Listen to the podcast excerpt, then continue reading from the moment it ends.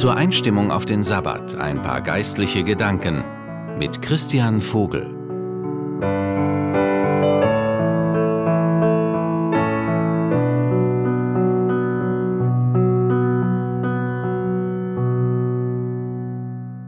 Als Jesus unsere Erde besuchte, was war da so wichtig von ihm zu lernen? Im Matthäus-Evangelium, Kapitel 11, da finden wir eine Antwort. Da sagte Jesus, Nehmt mein Joch auf euch und lernt von mir, denn ich bin sanft und demütig, und ihr werdet Ruhe finden für eure Seele. Denn mein Joch drückt nicht, und meine Last ist leicht. Vor kurzem, da hatte ich die Worte gelesen, viele Menschen tut der Hals weh vom vielen Drehen und Wenden nach all den Dingen dieser Welt. Sie sind von den verlockenden Angeboten des Lebens hin und her gerissen. Sie haben einen verdrehten Hals und ihr Nacken tut ihnen weh. Wenn ich darüber nachdenke, muss ich sagen, das stimmt doch eigentlich.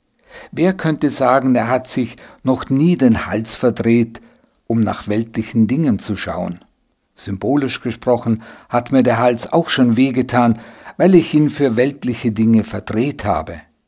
Es gibt so viel Faszinierendes, das meine Aufmerksamkeit weckt und mich begeistert, mir aber in keiner Weise nützlich ist. Im Gegenteil, es kostet nur Geld und raubt kostbare Zeit, die ich besser hätte investieren können. Oder es hat doch richtig mit Sünde zu tun und will uns total beherrschen und belasten.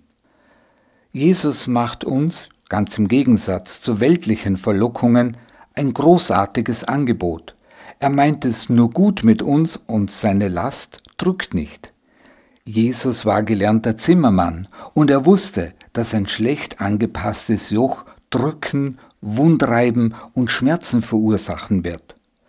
Ganz bestimmt haben wir Menschen auch Wunden, Kränkungen und Verletzungen auszuhalten, weil wir uns ein falsches Joch auferlegt haben. Das ist das Joch der Sorge, das aufreibt, oder das Joch der Sünde, das uns niederdrückt, oder das Joch der Angst, das sehr wehtun kann.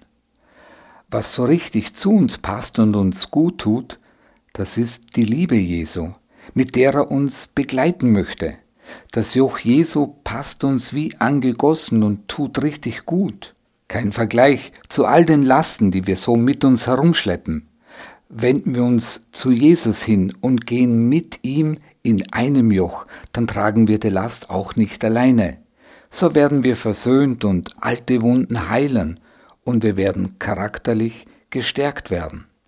Alles Gute Ihnen und viel Segen für den Sabbat, Ihr Christian Vogel.